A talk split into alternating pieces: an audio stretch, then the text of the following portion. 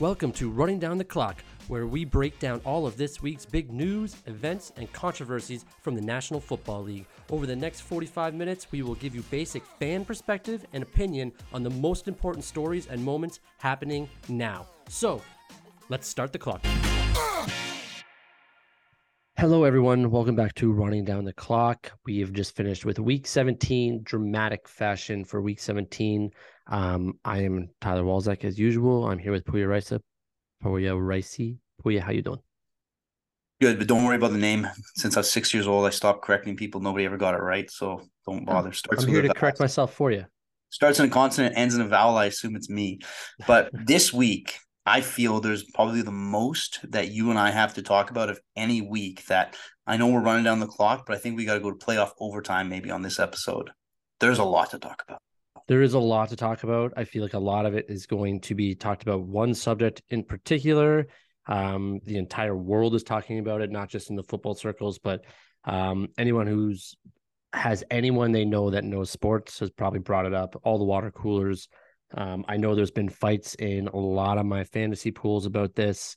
Um, even though that shouldn't be what has happened from this, it definitely was a contentious situation for that aspect of things. And of course, we are talking about uh, Damar Hamlin, the cornerback from the Buffalo Bills, who was uh, hurt on the field, routine tackle, nothing crazy about this hit, just a, a normal football play. 60 of these plays get made every single game for 16 games a week. Um, but unfortunately, this one got hit in the wrong spot. Um, the young man had a cardiac arrest and was CPR on the field, taken rushed to a hospital. The game was postponed for an hour and a half and then canceled. Um, the NFL still does not know what they want to do with the Bills Bengals matchup because it is a huge one. Um, right off the top, I think let's just say that the correct call was made to cancel the game. So we've talked a lot about the NFL and how they've handled player safety this year. Yes this is one situation where you know I don't think there's anything the NFL could have done about player safety on this one. Correct. However, the aftermath of, from what I understood, they left it to the players to decide what you want to do. Yes, and I, I think that was the right move. Leave it yeah. to the players. We're we don't, we're not going to make an NFL judgment call that you have to carry on or you have to stop. What do the players decide? Whatever the players decide, we're going to go with that for tonight. Which is and the I right move. Was, of course, like knowing that some of these guys potentially, and it's horrible to say, might have watched one of their um, close friends, competitors, one of their close friends, one of their brothers, one of their teammates potentially pass on the field. Yeah, that's that's pretty shocking. That's not that's not part of the usual injuries and you know tragedies of sports. That's that's 100. percent And now yeah. I want to let's talk a little bit about because did you watch this live or not? I did not see it live. No. So I was watching it as someone told me I wasn't watching the game. Someone told me, "Hey, this guy's seriously hurt in the field," um, and I was like, "Oh yeah." I, my instinct was, "Oh, I forgot there was a game on because I was doing a bunch of other stuff." Turn it on, and somebody in a fantasy league was like, "Oh, they should cancel the game. Should cancel the game." And I made a comment just as simple and easy as like, "Oh, the NFL doesn't cancel games. They don't do that. They just they, will get the guy off the field, uh, get him to a hospital. He'll."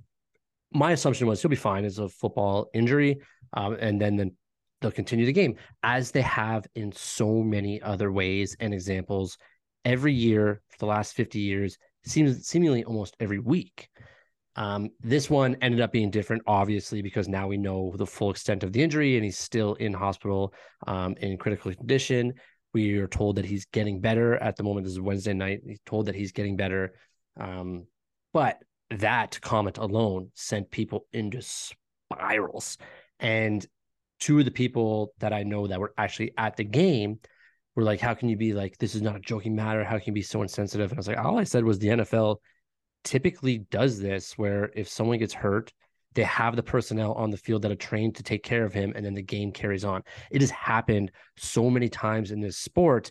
And not only that, but like seeing like this was early on, like before anyone knew that there was CPR being handled was this, this type of stuff happens all the time in the NFL.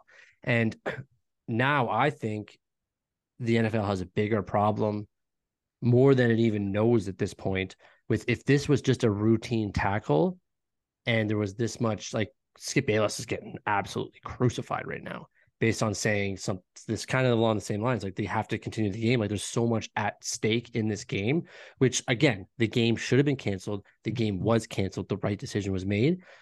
However there is a lot of things that need to be thought of after this. And one of those immediately that comes to my mind is how as a business as well as a safety how do you let Tua Tagovailoa take the field knowing that one more hit could put him in like a similar situation. So I got two points to make to that. The first one is I can see how Skip Bayless is going to get roasted because he's played the villain, the asshole, 100%. the piece of shit. That's been his character. Yeah. And when you do it at a time where everybody is against you, you're playing fire there, right? Like you're yeah. you're not a liked your character that you play is not a liked character. He plays that villain that always set goes, you know, he's the contrarian, right? He goes against the crowd to kind of get that shock reaction. Yeah. And that's what kind of gets people talking. And that's that's his stick. So yeah, when it's a sensitive matter, you can see how much of an impact it's had across other sports. Yet people aren't going to back him. Why would they back him? He's been a piece of shit forever. But forever. Enough about him. Uh, the difference, I think, with this and other plays, even gruesome plays where the guy's bones sticking out, you can talk to the guy. You can see what's happening. If they were performing CPR on him for eight to nine minutes, that means for eight to nine minutes he wasn't breathing. Right. So eight to nine minutes of watching somebody there lying still, not breathing, as much as hopeful as you are, your imagination obviously goes to the darkest places. And it's that's where I can see. Imagine a player died on the field and they continued. So and everybody watched a player die live. Yeah and they continued playing beyond that, like being forced to play. So here's not again, not to like they made the right call, and let's just hope this kid survives. It's brutal. This is not the first time. Like there has been a player who's died on an NFL field before. Did you know that? No. In 1971, hockey ones. It's it's happened in a whole bunch of examples yeah. here, but specifically to get to football, 1971 Detroit Lions. Chuck Hughes had a heart attack on the field and died right beside Dick Butkus. He was pronounced dead 50 minutes after the game. Essentially, they say he was dead on the field. Now, continued to play the game after. In the circumstance, was he was in the middle of play when it happened? On the field, yeah, on the yeah. field when it happened. Fell down, same type of thing. Just standing up, immediately fell down. Dick Butkus was the first guy to see him fall down. Immediately called for help, help, help, help, help took him off the field. There was a 90 minute delay or a 60 minute delay or something like that, but they eventually restarted the game. There was only a minute left in that game in the fourth quarter, and they re- they restarted that game. So the NFL, this is, I think, some of the again, not to be on the other side of these things, but there is other examples in sports where this has happened before. Um, and again, the game should have been canceled, and it's right that we're canceling it. And maybe we're finally learning from these mistakes. But even more so in people's mind is do you remember Christian Eriksen, the soccer player? Yes. Yes. So again, he he in the 43rd minute of a game against uh, Finland fell down on the field. Same thing, cardiac arrest. Several mechanics worked frantically to give him chest compressions. Teammates formed a circle so that like the fans couldn't see what was going on. Defib- defibrillator needed to be brought out. He survived, but no one knew what was going on. And then yeah the game eventually resumed 90 minutes later. I think Patrick Bever, Pever, Patrick, what is it? Peverley? Some was his name? Something Peverley for the uh, Dallas Stars. He collapsed. uh, I don't know that one. I know that there's. Are you thinking of Jay Bouwmeester? No, in 2014, I think it was Peverley for the Dallas Stars. He had some sort of. I think he had had some sort of heart uh, surgery prior. Yeah. And in the middle of the game, on the bench, he collapsed, and yeah, a cardiac yeah. arrest. They had to get him out then.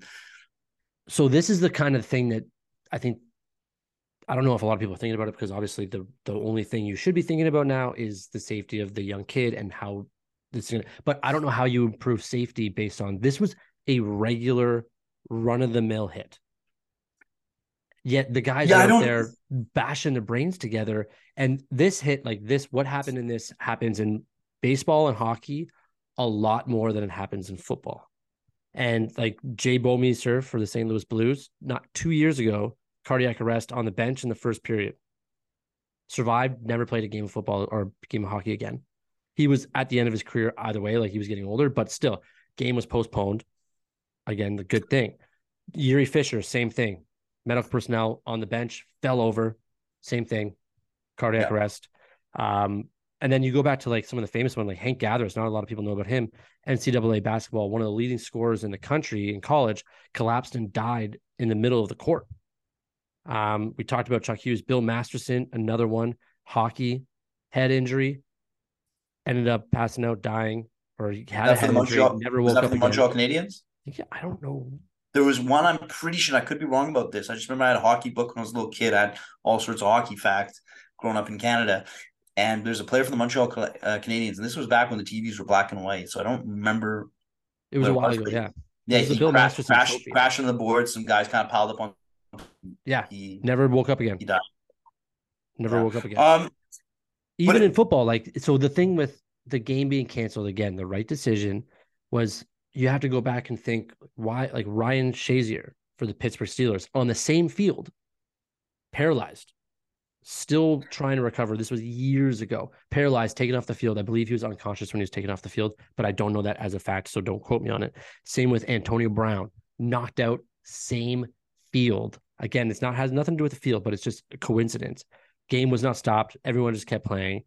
And Tua I, on the I same can't, field. I yeah, Tua on the same field. I can't stress this enough that this is not an uncommon thing to happen in the NFL. This mm-hmm. one just happened to be the nine minutes of trying to resuscitate this young man, which again, if I was a player, I'd be like, oh, how do we go back out there and try to beat up the other team and hit other guys, knowing that our guy has not survived yet? And I think this is one of those situ- situations where they go back to the dressing room. And maybe if they hear in the hospital, he's fine, he's awake, he's alert, he's in good spirits, everyone takes the field again. Because how do you play? Like, when's the end? Like, how do you play next week as the Buffalo Bills? So my point to all that is in all those other examples, did it seem, and I don't know, I'm only asking, did it seem that the players were protesting that we should not continue? Because in this, this one, it seemed that it was the players that did not want to continue. Yeah. They had kind of already made up their minds. And I think that's where you make the judgment call. Where do your players stand on this? Because every situation is different. Everybody's going to react differently. That if the consensus agreement was, like you said, we just witnessed something that uh, none of us feel comfortable going back out there. Uh, none of our minds are on the game now. All of our minds were distracted. You know, you don't want to put people who are distracted by something that they just just seen that shook them up into another yeah. injury threatening situation. So if nobody's focused on the game, one guy plays. I remember playing rugby, and when we play contact in practice, you never played 70%, 80%, 50% contact. You always played 100% contact because that was the only way. Like your 70%, my 70% might be completely different. Right. Where I thought he was going to go in a lot lighter, broke my fucking leg. Yeah. That's why you always went in knowing full speed hard because everybody has to be alert that you could get hurt if you're doing a contact sport.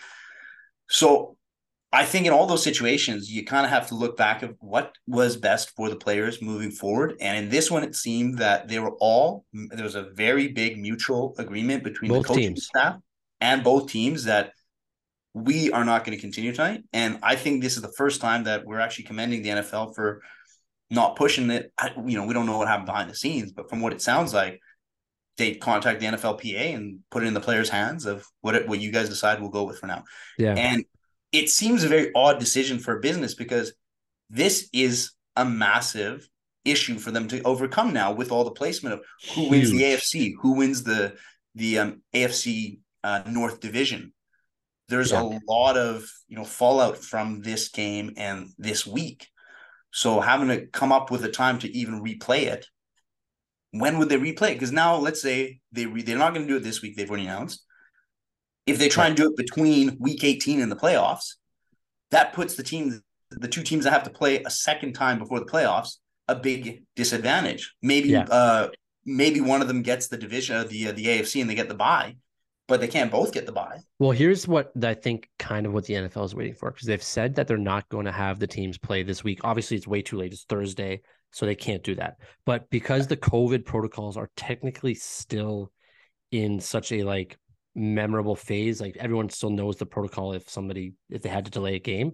that they could push the playoffs an entire week. Because Right. there's two weeks between the conference finals and the Super Bowl. So they could get rid of that one week. That's like the bye week that both teams get, push the entire playoffs, and then have the Bills and Bengals play after this week. So do the regular game this week, and then they play the weekend after. Feature game. But I think what the NFL is waiting for, again, if you're listening to this, we're just two guys. We don't we have zero insider information. I'm basically just going off of logic, common sense, and what I think would be a scenario that could happen. And that is if Kansas City wins this weekend, they they lock in that first wild card seed. And then the Bills Bengals game doesn't matter at all.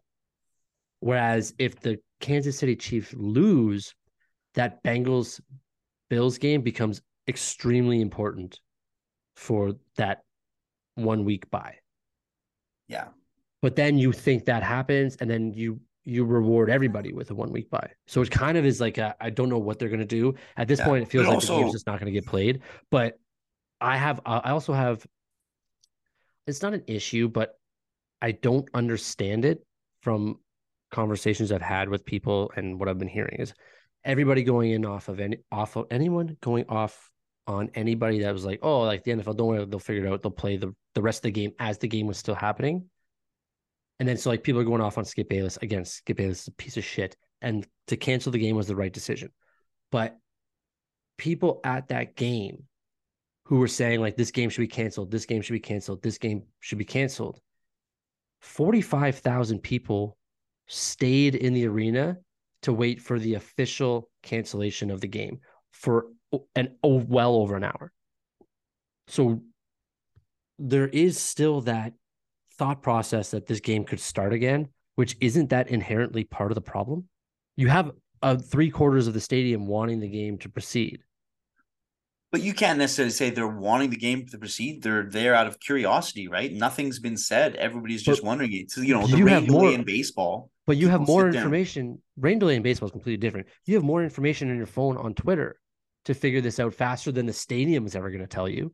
Yeah, I just mean we're we're jumping to conclusions of what's going through a fan's head of like they're sitting there waiting, 100% I am. yelling. That's what I'm talking about. Why are they there though? If if and I'm like if a lot of people are outraged if this game had continued, but three quarters of the stadium stuck around to see if it was going to continue, isn't that kind of something that makes you think like, wait a minute, hold on? Because the teams walked off the field. They're like, we're not going to play. Like that should have shouldn't that have sent a lot more people home being like, this is crazy. That guy almost died. Let's get out of here. Like, let's walk off with these teams and just this game should not be started again based out of respect, based out of a bunch of things. But the stadium was full. When I was watching that after, that stadium was full. Yeah, again though, people they they've kind of committed the evening to being there. What what are they gonna you know, some of them what are they gonna do? That was their evening. So they're still out, they're still there, like they're just kind of their curiosity of being at the scene of A a crime? histo- well, no, it's not a crime. I know it's not a crime, but it's essentially like you're just there to figure out what's Yeah, going on. People are curious that way. You know, there's a car crash, somebody's dying in a car crash, and everyone just rubbernecks as they slow down to see it. it it's the same kind of morbid curiosity, right? You can't. I just don't think it it, it matters that the fans stayed, right? What's the best case scenario if- for that fan to stay for over an hour? What is the, what are they expecting to receive? Nothing. They're just there. They were already there. What's the difference between just staying and kind of seeing what's going on? You know, they're talking to the people there. Everybody's still discussing it. Everybody has their thoughts. They're on their phones looking at news. There's a hundred news articles coming out. You know, they're just they're already there. Like, what's the big deal anyway? Why do they have to rush anywhere? There's a rush, but over an hour, you're just stick around. You're not sticking around unless you want that game to start back up again. I don't know. It's but anyway, the one most absurd thing from it all that I saw is people trying to bash Tee Higgins I that it was a dirty play, that he had something to do. Like that is the most absurd thing about it all.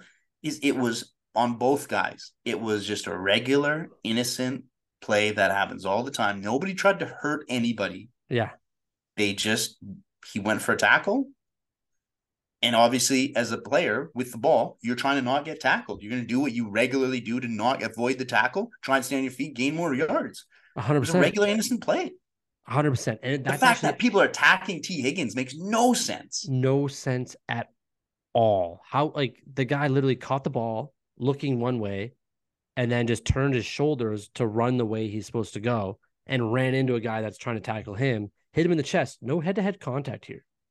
Hit him in the chest. And that's what then Damar Hamlin stood up and then he went down. Like this is a heart issue. It wasn't a, a brain Yeah. contusion. So I, I don't know why anyone could ever say that Tee Higgins is the problem. And I think that was Bart Scott that mentioned it originally first. But like, what do you expect Tee Higgins to do in that? He's trying to make, he's just trying to run up the field, blindly turn his shoulders and run up the field. Yeah, that makes no sense. No. Um, but again, we hope he's doing well. It was the right decision to cancel the game.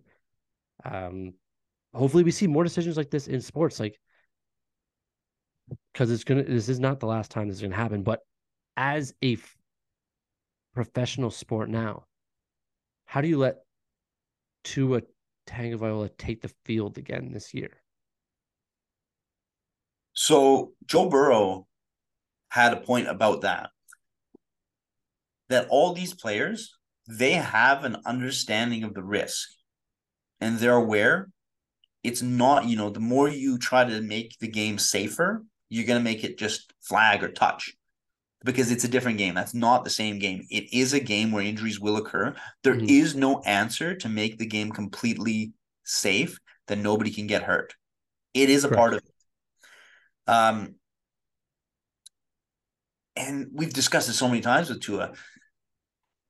At what point do you have to give the guy his freedom to make his decision of what he wants to do? You know, you want, yeah, you can protect him, but at the end of the day, some people they want to do what they want to do. I You know he wants to with that. play. You know he wants to that. play.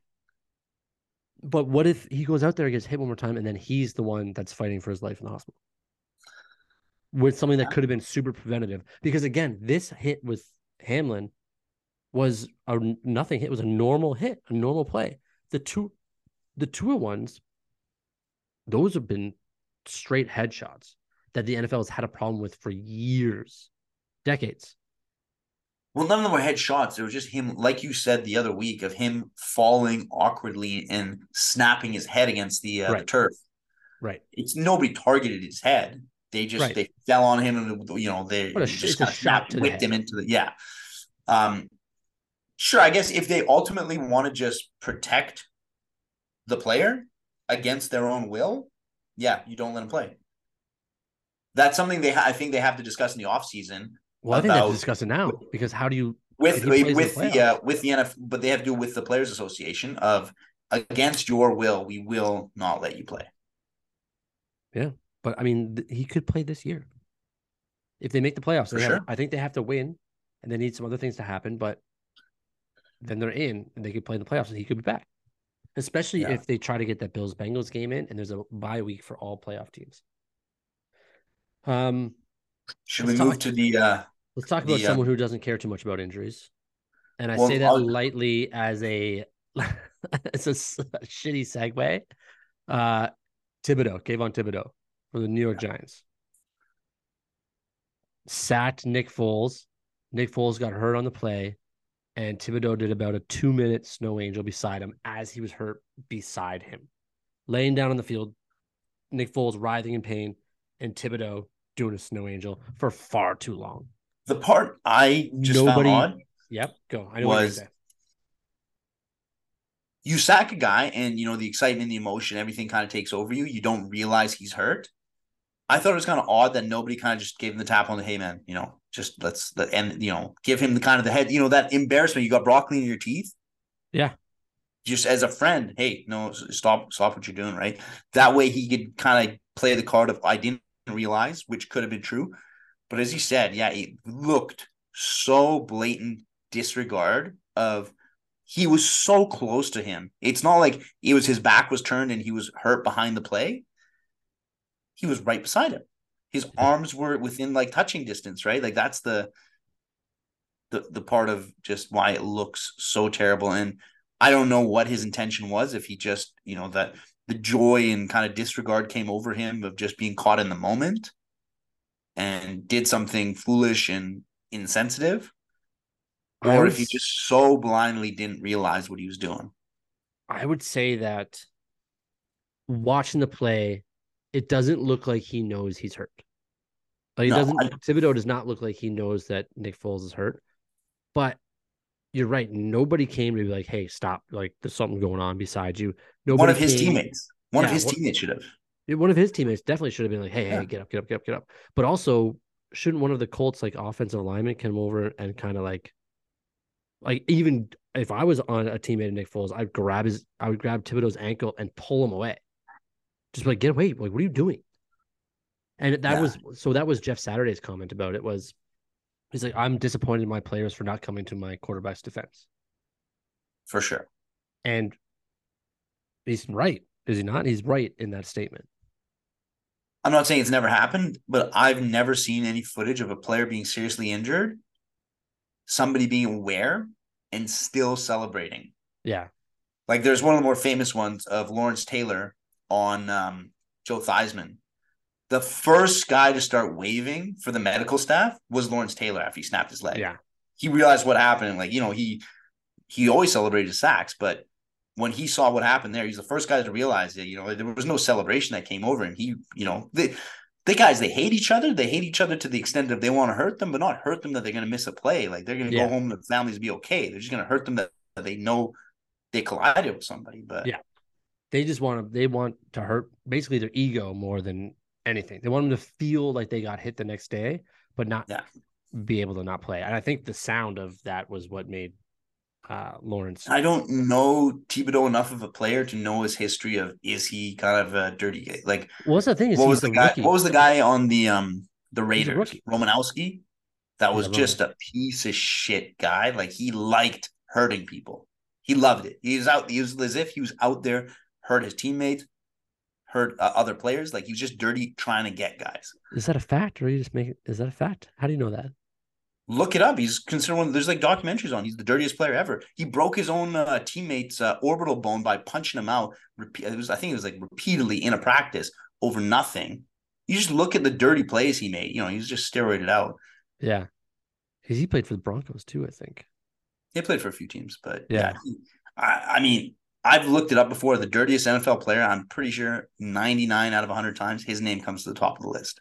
Oh, yeah. Then Mac Jones yeah, Mac Jones, maybe Vontaze Burfict might be in there somewhere. yeah, Von Burfict's up there for sure. He was the guy that knocked out AB when they in that Cincinnati Bengals game. Yeah. Um, the so Thibodeaux's a rookie, and so he's never done anything like this before. Um, maybe this is a learning type of thing for him.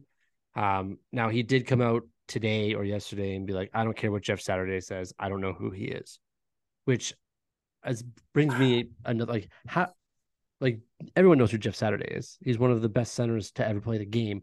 He was the guy that was there with like Peyton Manning for all those years. He was the coach on the other team you were playing against. Like that's enough. yeah. That's he's the head the head coach on the team you're playing against. 100%. That seems like such a classless move that you just you apologize.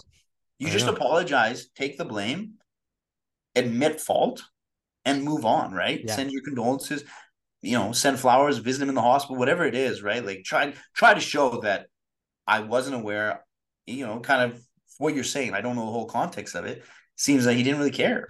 Well, he didn't. And it's also like I can like I would be able to forgive the fact that he was doing snow angels because he literally goes into the snow angel as he's rolling off of the tackle. Yeah. So I I believe that he did not know what was going on. But then on the sidelines, you see him doing the night night symbol like the the hands, the prayer hands to the one side of the head as he's going to bed. Um, at that point, he had to have known. And there, I know there's people out there that like when they know they're wrong, they just double down just because they like to be the villain. It seems like he could easily find himself in that spot yeah. with behavior, and then to triple down to be like, I don't know who the other coach is seems like a villainous thing to do. I don't know if he's trying to portray himself that way. I don't know if that's his character. I don't know anything about this guy. I just know that he was a top five pick in the NFL draft. He was supposed to be, he was talked about being number one overall. And then the Jaguars went with someone else. The Lions went with Aidan Hutchinson. and then Thibodeaux fell down to the Giants, I think, at five. But a lot of people said his character was questionable in the pre-draft process. I don't know if this is part of that. I don't know anything, obviously, but it just seems like it's not a great start to an end of yeah. From what you're telling me, and you seem to know more about the kind of aftermath of it than I do. It seems he doesn't. He's very insincere about the whole thing and just couldn't care less. That yeah, it's very easy to just apologize and move on. Yeah, it happens. Injuries happen all the time. Like I'm sorry. Yeah, they do. They absolutely do. Um. All right. What's next on the docket here? Let's talk. Do we want to get into the? Let's get into the Ron Rivera thing real quick because it's a nothing issue anymore. But this guy was the head coach is the head coach of the Washington Commanders, who were in a playoff spot as of the morning of last Sunday. Lost their game in the post game conference. He apparently found out that they are no longer in a playoff position. They were eliminated from playoff contention. Yeah. We are eliminated. Oh, I didn't know we could be. He's exact quote. I didn't know we could be eliminated from playoffs. That's crazy, right? Uh, I don't always know if these guys are sincere in those comments or there's a little bit of uh, facetiousness to it or sarcasm or you know i sometimes i, I question i, I feel well, like I, there's i thought he was when i read it and i was like no way he's not being facetious about that there's no way he's being sarcastic and trying to get to like a certain like a hit the button of whatever um person asked him that question. News reporter asked him that question. Um, but then I watched it and was like, he actually looks like he has no idea what's going on.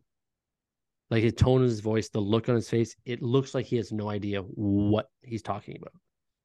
Yeah, I just I can't imagine that's true. There's too many people involved in an organization that would be looking at this sort of thing. Yeah. You know. And I feel like whatever. If you Unless know your destiny's not in your hands, you need to win, then that's all your focus is on. Whatever. Okay. So you're not even focused on the outside world. If it's just keeping things within your world, your domain. I was gonna say but that's like I just feel like that's also say. bad. You know, like the, the job of the coaching staff is to be preparing for each week. Unless people were coming in, unless people were coming into his office and he's like, I don't want to hear it. I don't want to hear it. We just got to win. We just got to win. I don't want to hear it. I don't want to hear it. We just got to win. That's the only way I can be like, okay, I understand why he doesn't know. Yeah. But as a head coach, you need to know these things. Yep. But I guess he's just like, we had to win to get in the playoffs. I don't care that we're eliminated now or oh, like it just it seemed weird. The whole press conference thing seemed weird. Now, this happened before we were able to talk about it last week but I think it's huge because it also was made a huge difference for this team, your team, this last weekend, the Las Vegas Raiders. So I do have a thing to say about this because I've been on his so. case a so. little bit. I, I I've said some comments about Derek Carr throughout the season of you know his inconsistency, but seeing how things are developing, I don't think he deserves anywhere near as much blame as he's getting. He doesn't. I understand. I don't think he deserves any of it. No, I I understand that you want to play Stidham, give him a shot, see how he does, and he played well. I always think, yeah, near the end of the season when it's not going to go your way, you got to try out your young talents. Yeah, but they were still in. They were still in playoff contention at last weekend. They had to win. They were, they were technically, but they had such a long shot. But anyway, that's that's that, that's if they the win, they'd be playing for something this weekend. But they need other teams to lose. Like they, sure. it was out of their control. Anyway, but yeah, sure, they, they still had a hope. However, hope is all you want. Hope is all you want. For sure. However, I don't like burning bridges with your athletes. I always find that's kind of a a classless move with an organization. Like you brought up Ryan Shazier earlier. When I'm pretty sure about this, when he got his injury, Pittsburgh paid out the remainder of his contract. Yeah, very classy move. Yeah, and now there's players like uh, maybe out of Detroit, who Detroit was not classy and strong armed them. Two Hall of Famers. Strong armed them into not paying out their money, not giving them what they were owed, and just burning the bridge with them, and also making it so no superstars want to come there. I know. I you know, know, and where you're talking about for anyone who doesn't know, you're talking about Barry Sanders and Calvin Johnson, two Hall of Famers, yeah. two yeah. easy Hall of Famers. Two Barry Sanders, arguably oh. the best running back in the entire game ever, and Calvin Johnson, top five wide receiver of all time. Yeah, now, who still holds the single season record, which yeah. could potentially be broken this year. But ooh, it was. But Justin Jefferson had a. He did break it. No, he didn't. No, that's what I'm saying. Just, no, Justin Je- Jefferson could break it, but he got like 12 yards last game. He's got one he, game left. Sure, but now he needs like 400. Oh, is it four? No, is it that much? I thought it was two something, but uh, is he? I know he needed two more good games to get it, and he he threw up a big dud against the Green Bay Packers. Okay, I could have been wrong. I thought he needs something in the 200 yards, 200 something yards. But I could be very wrong about that. Anyway, um, but and I, you know, I could see the Buffalo Bills doing something classy like that for uh Damar Hamlin if things don't go, uh, you know, the best. Yeah, the best for him and paid out. Um, just look after the guy. Well, even the Buffalo Bills fans would be like, "You have to do this." They'd probably strong arm. Yeah. Uh, anyway, but the thing about Derek Carr is, you look at the situation in Oakland.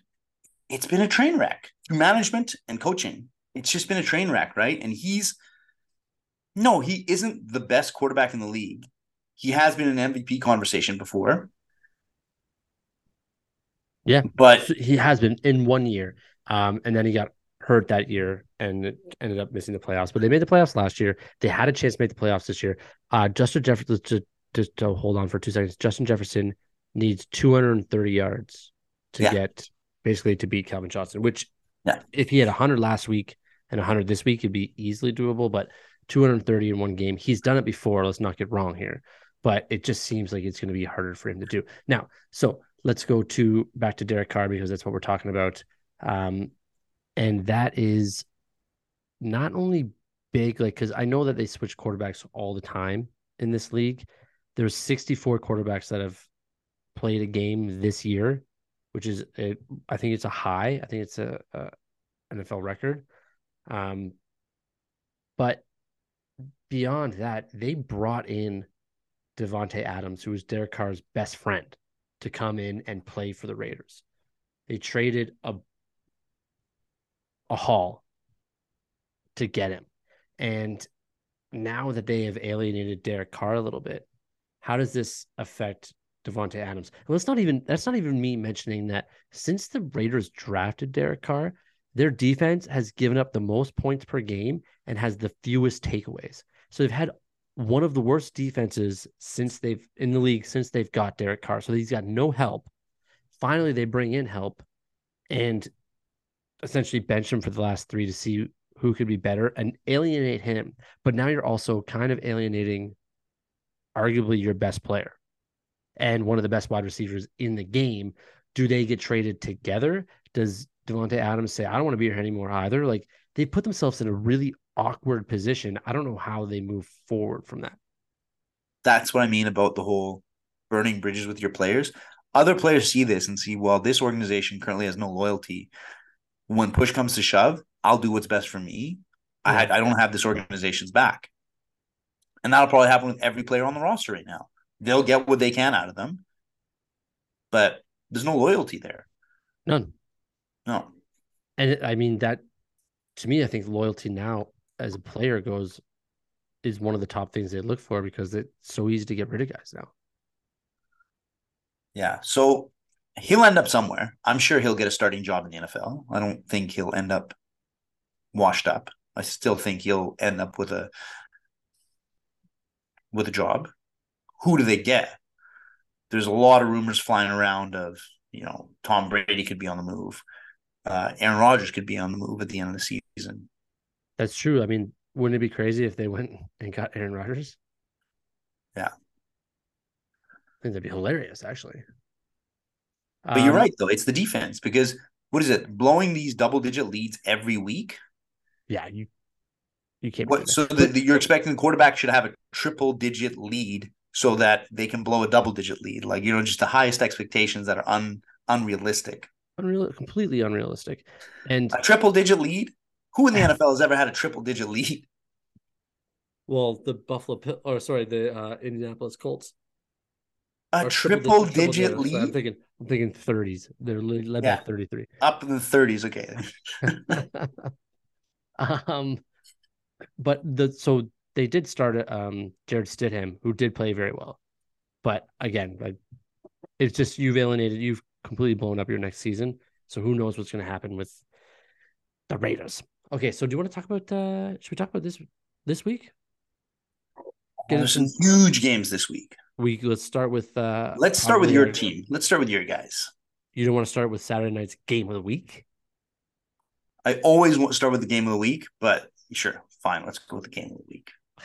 And that sponsor is BetStamp. BetStamp is your one stop shop for line shopping, bet tracking, and sports betting odds. You would never just go with the first price if you were shopping for flights. So why settle for the first odds when you find betting? BetStamp changes that. The streamlined and easy to use app allows you to find a whole spectrum of odds for any bet. Then it makes it easy to track your bets in one place. You can set alerts in case the line changes and learn what bets your friends and even some celebrity bettors are making. Check out BetStamp for your one and only betting needs. The Jaguars versus the Titans. We've known about this game for two weeks. It is Saturday night. It is 5 15 p.m. West Coast, 8:15 if you're on the East Coast. Jaguars are favored to win by six on some websites. If you check your BetStamp app, you're going to be able to find them at 6.5 and also as much as as low as 5.5 which also if you can get that bet at 5.5 that's amazing because they could win by six two field goals where six and 6.5 you're screwed so if you can get them at um, 5.5 on BetVictor app then i would take them but check out your BetStamp app throughout the next few days to see if that changes um, May I interrupt? We yeah, we've been talking about the Jaguars for a while. Go, tell me what you got. So I get it. It's the game of the week based on the odds and your probability of winning. I'll never win anything betting. So no, but it's it's not even that. It's hear me out. Hear me out. Let me let me just say it. Let me say it. Let me say it. Winner let me say it. Let me say it. I get what's on the line here. I'm just saying, for me, the game of the week is a game that we expect to be a good game. I don't think this is going to be an entertaining game. We don't really? like the Titans. We're not Titans on board of the Titans. We hate them. I don't think the Titans play exciting games this year. If Derrick Henry's not just running through everybody with highlight reel plays, there's nothing else exciting going on in those games. Well, no, they're they played who's it? Um, well, they started a new quarterback last week, Joshua Dobbs. They got a new uh, guy this week too, no? I think it's I think they're gonna play um Malik Willis I believe it's the guy they drafted. Yeah, they're draft. Yeah, they're yeah, going with their draft pick. Yeah. But why not give him? No, Joshua Dobbs is going to start over Malik Willis at QB for the Titans. Okay. Anyway, I just I don't think this is going to be the game of the week in terms of an exciting, fun, good game to watch. What I think will be a little better to watch. But it's on Saturday. night. When are the Ravens playing the Bengals? I think that is a divisional rivalry, divisional game that has a big impact on home field advantage. Yeah, and it and I think it, this is for the AFC um, East, North, AFC North. Correct. Thank yeah. you. Um, um, this game is for the AFC North, and that division, as we know, we've talked about many times. They have huge divisional matchups. I think that's going to be a better game to watch and we love Joe Burrow as much as we like the Jags and Lawrence. I think we're bigger on Burrow right now. Oh, no? I love Joe Burrow. Yeah, Joe Burrow's our guy. We are He's big Joe Burrow fans over here. We are big um, Joe Burrow fans. Now, Lamar Lamar Jackson probably not going to play this game. He's not going to play this game. See, that's what I don't know. Like, is this going to be a good game because of that? So you think Dobbs playing for Tennessee is going to make for a better game than uh, remind me of the game. Um, uh, the what's the name? Um, Hunt, Hunt, Hunt, Huntley. Yeah, Huntley for the the Ravens. Yeah. Well, here's you the thing: think Dobbs that gonna be better than Huntley? the Bengals and Ravens are both in the playoffs. The Jaguars Titans are fighting. Whoever wins goes to the playoffs. Whoever loses goes home. I think that's more exciting than The outcome is Ravens, yes. I just don't think the game's going to be good though. I just I think the Jaguars win, and I don't think they blow them out or anything. I just think they kind of keep a lead, and you know, be close early, and then they'll just kind of slowly pull away three points, six points. They'll win by, they'll win by score, a, a touchdown or something. Bengals are favored to win by seven. Jaguars are favored to win by six. So technically, Vegas thinks that the game's going to be Sure. closer for Titans Jaguars. Anyways, there are some other big I games. See what you're talking about. There's some other big games. I see also think. I think the Rams Seahawks game could be a good game. Now that has huge Now, implications that for you. is the game that I am watching at 1:25 p.m. West Coast, 4:25 p.m. East Coast. That is the game. That is this. That is my Sunday. The Yeah. Seahawks game is my Sunday because nothing matters to me. For the Lions play the Packers Sunday night, but that game does not matter to me If unless the Seahawks Uh, have to lose this game, and their favorite. I disagree, Their favorite to win by six and a half. You think that it's going to be okay for us to just beat No, the no, Packers no, and kick them out of the playoffs? Well, yeah, you have your win-win, you have your win, and then you have your lose. Your win-win is obviously Seattle loses, Detroit wins. They're in. Correct. It's still, hey, if we're not going, you're not going is still better Is is not Packers bad. Yes, because at that point we have nothing to play for but to spoil their day. Exactly. And that's great. I nothing more I love than see Spite. the Green Bay days spoiled. Well, that's a spite. That's a spite game for us then. At that Yeah. point, Exactly. Because somehow, somehow, I don't know how this happened in the end. Green Bay has the upper hand out of everybody. I also don't understand. How did that happen in the end? I have no idea, and I don't understand it, and I'll never understand it because right now, if you like look at the playoffs, it's Seattle is in a playoff spot and Green Bay's not. So if it doesn't matter what Seattle does, if Green Bay wins, how are they not the ones currently in that spot? Yeah. I don't uh, understand. it. The only reason why there is a hope with the Rams is Baker because Mayfield. guys fighting for jobs. Yeah. Yes, one thousand percent. Baker Mayfield is looking for a job on a team next year, so he's going to go out there with that wide receiving core that is also looking for jobs next year, with that defense that is also looking for jobs next year, to try to to win specifically for that. And I am a Rams fan. I mean, with Matthew Stafford, I was a Rams fan to begin with, but let's like not to a point. I'm just cheering for Matthew Stafford, but now I'm cheering for the Rams because I need them to beat the Seahawks. And also, if you are a Seahawks fan and you listen to this, or if you're a Seahawks fan and you know me, you better be cheering for the Lions on Sunday night. Because if you win, if you beat the Rams, nothing matters to you unless the Lions beat the Packers. So I feel like I should be getting chocolates and gifts throughout the week, trying to get good karma for the Lions to beat the Packers. And I haven't received a goddamn thing. Can I throw a little thing that you never considered? You A and I wrench? Almost throwing a little wrench in my plan? monkey wrench. Yeah. Uh, you and I were considering going to that Seattle uh, game last week, New Yeah. Year's Day game. Yeah. The guy whose tickets we were going to get, he's a Yeah. diehard Seattle fan. So he should have just told- given them to us. No, no. And I told him, well, no, because you wanted Seattle to lose that game. Yeah. And I told him, I was like, hey, he asked me, like, hey, did you guys end up going? Because I was, uh, I'm going to use the tickets, right? And I was like, uh, well, no, but it's a good thing because one of the guys who's going to sit in your seat, he does not, he's a Lions guy. And he wants the Seattle to just have an abysmal performance. So, yeah. but they did win. So And is he? How come that guy hasn't reached out to me to wish me luck this week? Because he's got to win first. So, so you're what you're saying is that at Because if he loses, it doesn't matter what happens. doesn't matter.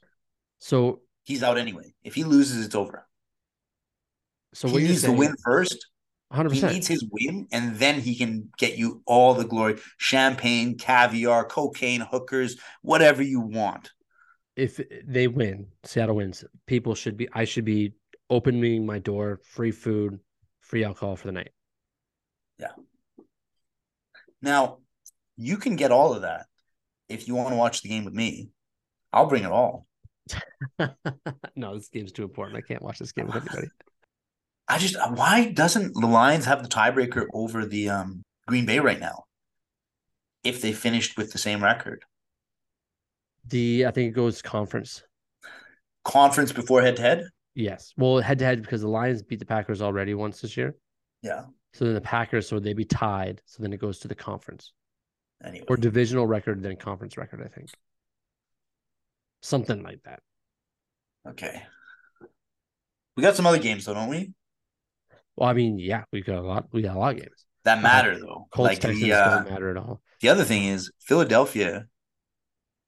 There's potentially, is there not? There's potentially two teams that could take the NFC. The 49ers could still take the NFC, could they not?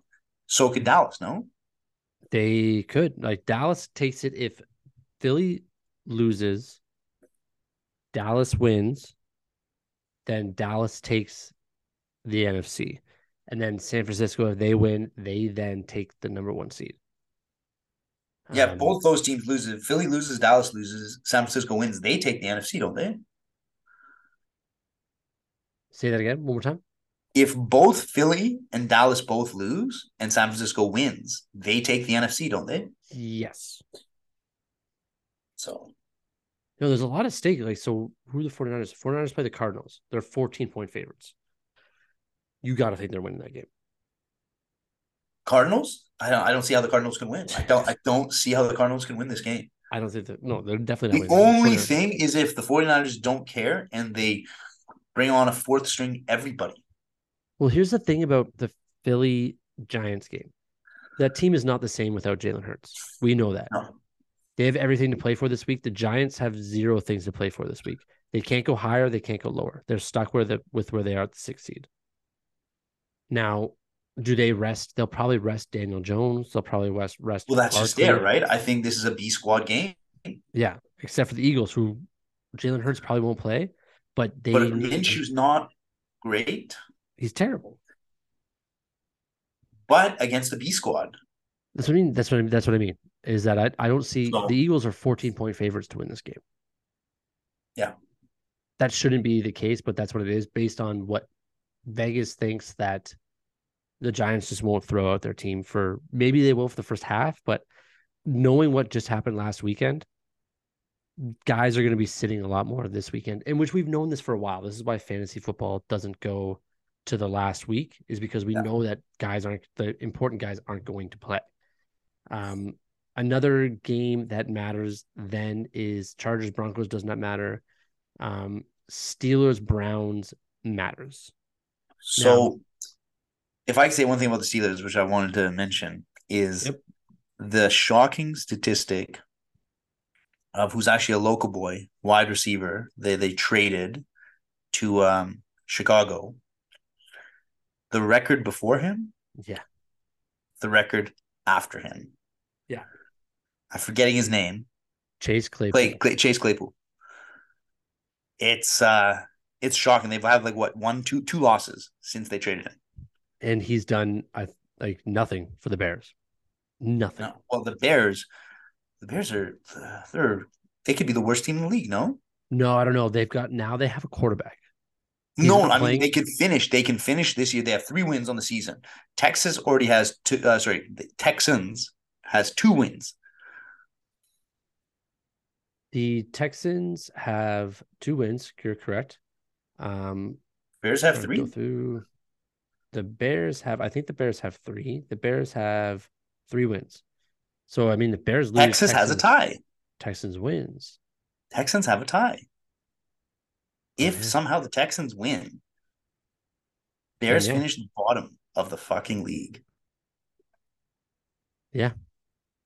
That's Which crazy. is shocking because they've actually played well. Like Fields is playing, he's playing like a good quarterback because he is a He's good playing quarterback. like a great quarterback, and they've took- sat him he down. finally figured it out. It, it worked out. And They've sat him down this weekend. He's not going to play this weekend. why would he play? sucks. Nothing. He's 60 yards away from breaking Lamar Jackson's rushing record on a season. Uh, put him in for a kick return. Well, no, he has to rush. You can't I'm joking, I'm joking. Also, He's not getting 60 on a kick return anyway, but oh, But- oh, kick returners. We had a little thing so we yeah, I think we did. Let's uh, hold on. Let's. It's a nice segue, but let's just make sure we're not missing any games that we need to talk about. there is still a couple, I think. There is. So the Steelers, not only if they win this weekend, against the Browns and they're three point favorites. That means that Mike Tomlin saves his winning record as a NFL coach every season. He's at a winning record. But more importantly, they can still make the playoffs if the Bills beat the Patriots. We don't even know if the Bills are ready to play football yet. Um, and the Dolphins lose to the Jets. Then the Steelers make the playoffs. Yeah, I could. S- It's hard to see the Bills going in or playing in Buffalo and beating the Patriots. There's no lines available for this game yet, with obvious reasons, because who even knows if they're practicing? I know they had like meetings today, but I mean, the Patriots are playing for their playoff lives, and the Buffalo Bills are probably not even in a mindset to play football right now. So, but you need the Jets to also beat the Dolphins, which for some reason the Jets are favorites in Miami right now. But I don't know. I, that's tough to. well, to Tua's not playing, is he? We no, but No. who knows? He might show up to the game suited up because he doesn't know where he is anymore. But it's not. no, he's not playing. But that's the so the Steelers can still make the playoffs if those two things happen. I think that's the last thing we need to talk about. Um, or else, well, no, let's talk about Lions Packers. What the hell am I talking about? Seattle loses, Lions Packers. The winner of that game moves on to the playoffs. Seattle wins, the Lions can only um, ruin the Packers' playoffs lives. Now, like you said earlier, second best case scenario, I guess. But I think, I mean, this Lions team looks unstoppable right now. But I also think that people should be rooting for the Lions because you do not want, you already have Tom Brady in the NFC playoffs. You do not want Aaron Rodgers in the NFC playoffs. Yeah, but Aaron Rodgers is going out first round anyway Why? because he well he never goes that far. How many Super Bowls has he been to? One. One. You know who they'd be playing? Who? Minnesota Vikings. They'll crush them. They, they will crush the Minnesota Vikings with Kirk Cousins. Kirk Cousins as quarterback? Yeah. No way. Who are the Vikings playing this week? Vikings Bears? have the Bears. Bears? Yeah. That that could be 600 yards for um, Yeah. What's Kirk's going to look real good. And then he's going to come out next weekend. Hopefully, they put the game that's not. No, I'm saying Jefferson could get 600 yards. Yeah. You could. Air it up to him 80 yards at a time. That's the thing is like you have nothing to lose as of old. You you you want a playoff spot, like an improved playoff position. But why not just go to Jefferson? I don't think times? Minnesota can move, can they? I don't think they can. They no, they they have to hold on. They have to win to hold on to where they are. where right? would they drop? because if Philly if Philly loses or if Philly wins and then San Francisco wins and then da- Dallas wins. So oh, No, no, yeah, you're right. They can't. They're stuck there. You're yeah, right. they're stuck where they are. There's they got nothing to lose. Like, Well, actually, if they win and San Francisco loses, they get the second seed. which means they play who? Uh, that's actually when they would play the Packers. Right. That's actually when they would play the Packers. Yeah. Right now it's San Francisco versus, like I said, Seattle for some reason. So it'd be San Fran versus winner of Lions or Packers, hopefully. Then Vikings versus the Giants. But if San Francisco loses and Vikings win, then it's Vikings Packers. Oh, Vikings want to play the Giants. Vikings want to play the Giants. yeah, no, for sure. Yeah, I would agree with that statement wholeheartedly. Because it seems like we're in a lock for Tampa Bay to play Dallas, Dallas. or the Eagles, depending on what happens this weekend. Right? In Tampa Bay. In Tampa Bay. In Tampa Bay. That's so shocking that he's getting a home game. I know. An 8 love 8 it. team. I, I I've told you this many times. I'm not a biggest Bucs fan. I'm not the biggest Tom Brady fan, but I do love seeing history. And to see him win eight, eight, nine, 65 years old, still throwing TDs, winning uh, Super Bowls with uh, you know a five and uh, five and uh, twelve record or something And I, makes it, I, makes it the Super Bowl. I love Tom Brady. I hope he I hope he beats the Cowboys or Eagles. I just I love Tom Brady. Not like I wouldn't root for him or anything, but I just love what he's done for the sport. I love he's from Michigan, so I have to love him. I just I think that class act all the way and champion. He's the best he's the best quarterback anyone's ever seen. and we get to watch him. We got to watch him as we grew up. You don't win seven Super Bowls by accident No. as a start as a starting quarterback. with two different teams. Yeah, I mean that just doesn't happen by accident. So no, no, now, But let's get to let's get to what you wanted to talk about with Yeah. kick returners because because that's the last thing we'll talk about, and then we'll let all these listeners enjoy football. I've always, since I was a kid, the thing that I loved most about football when I was a little kid, before I knew anything about the game, I didn't know the X's and O's. I had Madden 93 for Sega, and I didn't understand how the plays. I just randomly pressed something, and I thought I was throwing it, and it was a run play, and I didn't know what to do. But the thing I always loved was watching the highlights of the kick returns when a guy just went 70, 80, 90, 100 yards to the house. Those were always the most exciting. And there's one guy who we know is the best at that position that's ever played. It's a very minor position. Some people even argue that it's a stupid position. Special teams is not like a complete position because you know special teams guys shouldn't graduate to doing other roles for the team. But Devin Hester, if he's Yes. the best at an assigned position that exists in the NFL, you're the best player in your position that's ever played. Like Tom Brady is the best quarterback that's ever played. Now I'm not comparing the two, but you should be in the Hall of Fame. If you're the best to have ever done it in that role, that's Hall of Fame worthy. And why he's not in the Hall of Fame yet is shocking. Now he Shocking. is on the ballot. It's, it's the second year he's been able to be inducted. Yeah.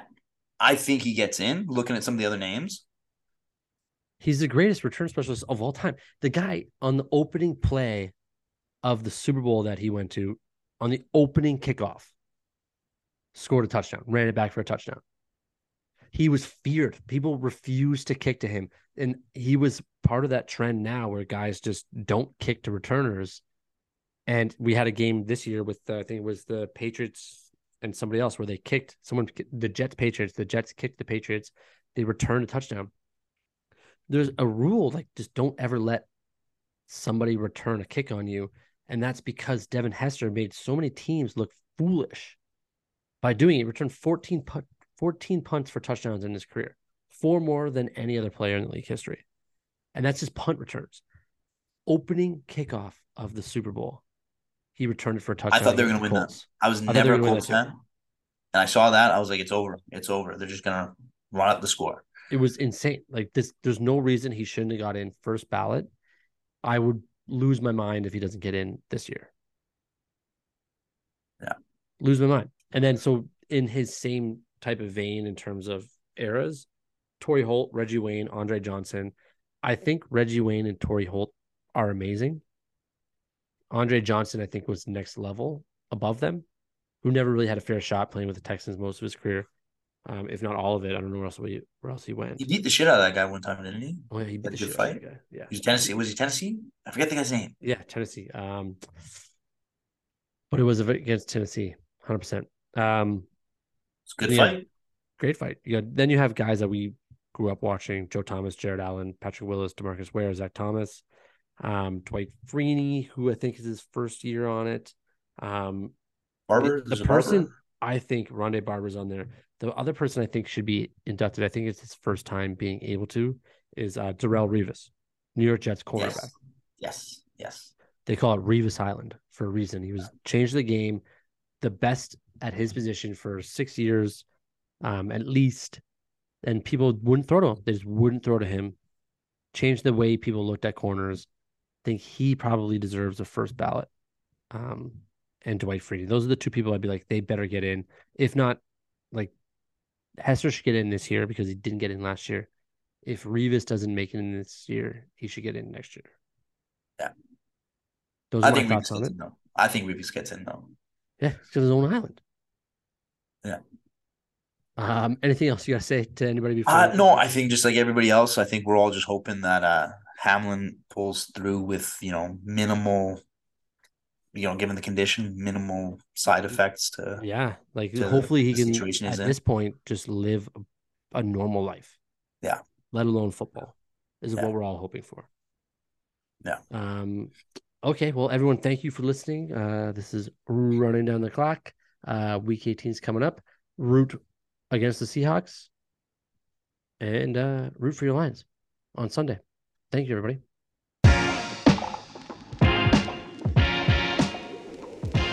Running Down the Clock is brought to you by the Ordinary Podcast Network and is every Thursday running until the week after the Super Bowl. We hope you enjoyed enough to subscribe and tune in again next week.